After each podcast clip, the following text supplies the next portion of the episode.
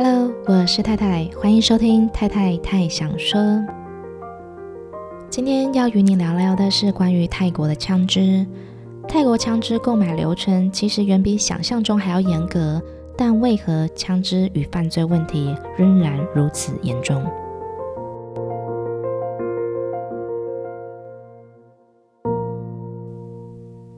二零二零年的二月，在泰国有一名士兵，他先是在军营中杀人，之后偷走枪支弹药，接着又驾驶着军车来到位于科勒福科拉的一间大型购物中心，开始以枪支进行无差别扫射，同时并挟持人质与警方对峙。最后，这起事件造成了三十人死亡，五十八人受伤，而凶手在与警方对峙的最后过程中，被警方击毙，当场身亡。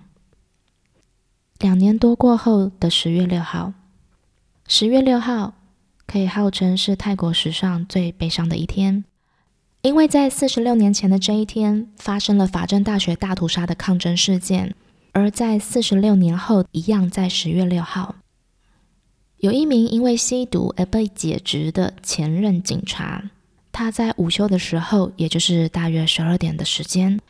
进入了一间位于东北的幼儿园，他手持枪支与刀进行无差别攻击，在无差别攻击的过程中，至少造成了三十七人死亡，而其中多数人都是小孩。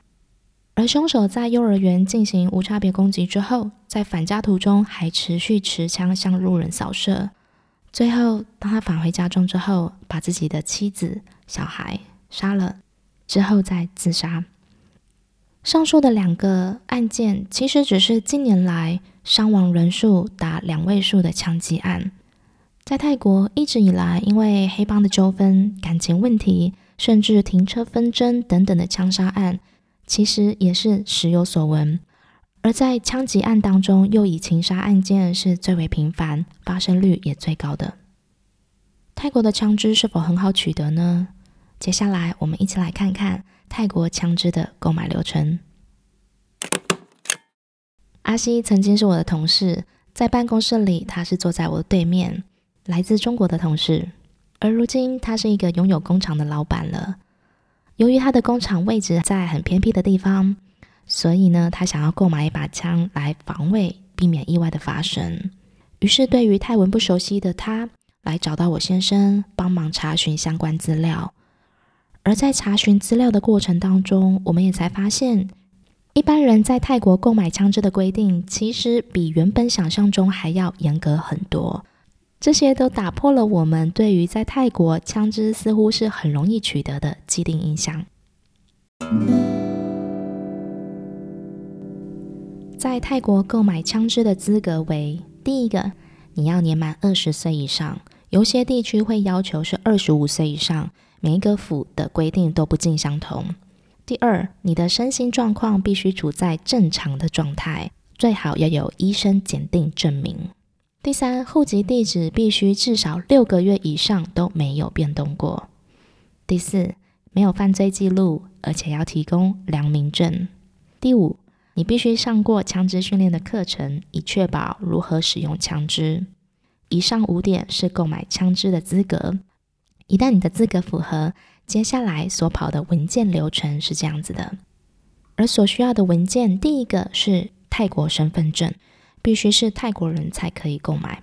第二个，户籍謄本，也就是刚刚上述所说的，你的户籍謄本上面呢，要显示你的户籍必须六个月以上没有变动过。第三，良民证，除了良民证之外，还必须在警局留下指纹记录。是十根手指头都要的。第四个，资产与财产证明。资产与财产证明主要是要证明你有足够的需求，要用枪支来保护资产的理由。第五，银行往来记录，要证明说你没有负债，而且经济状况无虞。第六，你要去所在的县政府索取所谓的申请单，也就是 Bonen Bosam。这边附注说明一下，Bonen 就是 Bo 是泰文的字母其中之一，Bonen 是代表一的意思，所以也就是指一号申请单 Bonen。那一号申请单 Bonen 它需要填写你的个人资料，还有你要购买的枪支型号。因此，你在申请购买枪之前，你就必须要清楚你要购买的枪支是哪一个型号，还有包括你的子弹数量是多少，都需要在这个单子上说明。另外，还要在县政府索取的申请单，还有叫做 Bosan，三就是三的意思，我们就称为三号申请单。三号申请单就是购买枪支的申请单，而这张申请单是。一个单子只能购买一把枪，而且从发下来之后，它的效期为六个月。如果过了六个月之后，你都还没有拿这张单子去购买枪支的话，那此单便会失效。在你符合枪支购买的资格，然后有以上的那些文件以及送出申请之后，大约需要一个月至两个月的审核时间。像是审核过后，你就可以拿着 Bosan 的单子。去合法枪支店购买，那基本上只有大城市会有合法枪支贩卖店，像是曼谷啊，或是科拉等等地方。而当你在合法枪支店购买完毕之后，店家会把注有枪支所有者的姓名、还有枪支类型以及它的序号的枪支许可证，也就是所谓的 Bosi，我们就称为四号单啊。这个 Bosi 的正本会留在店内。然后再把副本交给买家，同时呢，也会把枪支和子弹分开包装好，以便于买家带走。明文规定，在购买完枪支后离开的路程上，枪支是不能放在靠近座位之处，也不能放在随手可以取得的地方。你必须要把刚购买得到的枪支放置于后车厢，而同时呢，也有规定限制使用的地区。比如说，你今天这一把枪是在清迈所买的枪支，就不可以在其他地区使用。而且，枪支使用的目的必须为自保，是用来保护自身的财产与人身安全。所以，如果你在泰国看见有人在大众场合手持枪支，不用怀疑，这百分之九十九点九是违法的行为。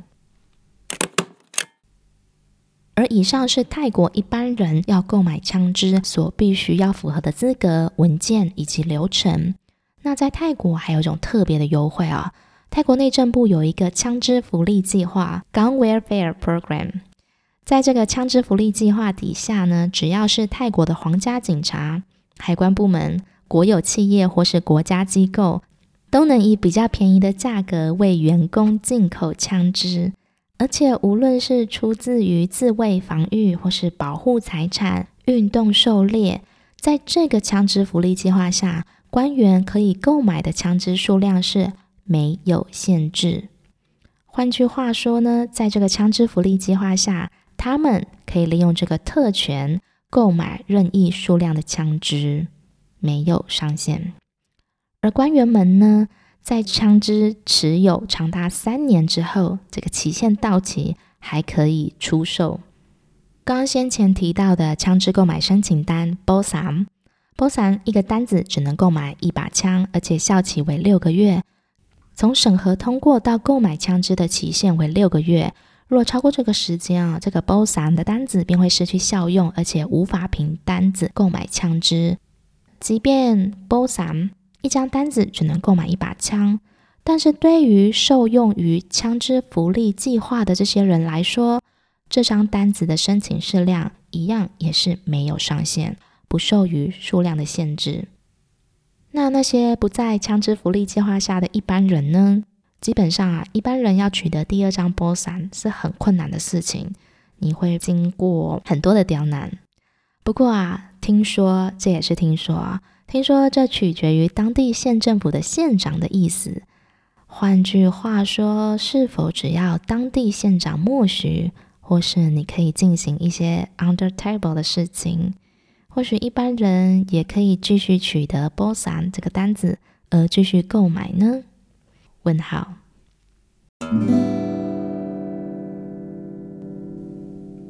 而刚先前讲到了，在枪支福利计划下。官员持有枪支长达三年之后，一旦三年到期，便可以出售。那这类的新闻其实也不是新鲜事了。像是已经退职的军警官员利用过往的职务之便购买枪支，再进行转手托卖的新闻，其实都曾经看过。有则新闻是这样的：在暖武里府的一个警察，他据称在五年内已经从警察局的仓库偷走了一百五十九支枪支转售，而其中的枪支还包含了 M 十六突击步枪。截至目前为止呢，二零二二年今年目前为止呢，只找回了六十支枪，其余的枪目前还是下落不明。根据一份调查，World Population Review，它发布了全球在二零二二年因为枪支死亡人数最多的国家调查中，泰国以两千八百零四支枪排名第十五位，仅次于巴基斯坦。而紧接在后的国家是俄罗斯，所以在泰国，平均每十万人当中就有三点九亿人是因为枪支而死亡的。根据另外一份调查指出，gunpolicy.org 根据这一份网站的调查指出，泰国在私人拥有的枪支总数是超过一千万支，而在全球两百零六个国家当中，泰国的私人拥枪数是排名第十三。其中只有六百万支，实际数字是六百零一万九千五百四十六支为合法注册。也就是说，泰国私人的拥枪总数量超过了一千万支，然而大约只有六百万支为合法注册，而其余的四百万支枪都是非法而且下落不明的枪支。这些枪支到哪里去了呢？泰国的私人拥枪率之高，早就已经不是秘密了。从蓬勃发展的黑市交易、频繁的犯罪记录、军警官员的不法贩卖中，其实就能窥之一二。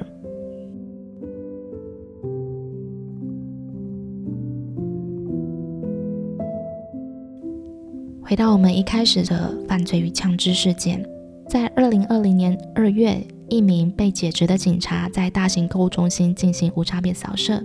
接着来到二零二二年的十月六号，一名因吸毒被解职的前任警察在泰国的幼儿园进行无差别攻击。这两起事件造成的伤亡人数达上百人。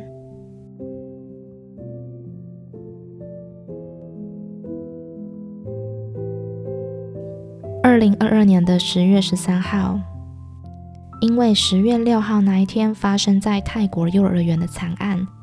引起了全国人民的愤怒。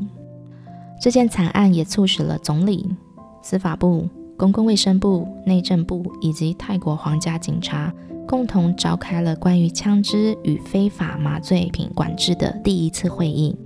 会议的日期就在二零二二年的十月十三号。在这一次会议当中，讨论了关于非法枪支问题以及枪支许可证的管理。还有药物滥用问题，以及持枪拥有者的身心状况证明，也考虑关于退休警察是否还有必要继续拥有枪支。泰国总理巴育在会议上这么说着：“他说，这一切会有改变的，这一切会有改变的。军政府上任至今已经八九年了，续任的继续续任，这一切会有改变的。”我们拭目以待。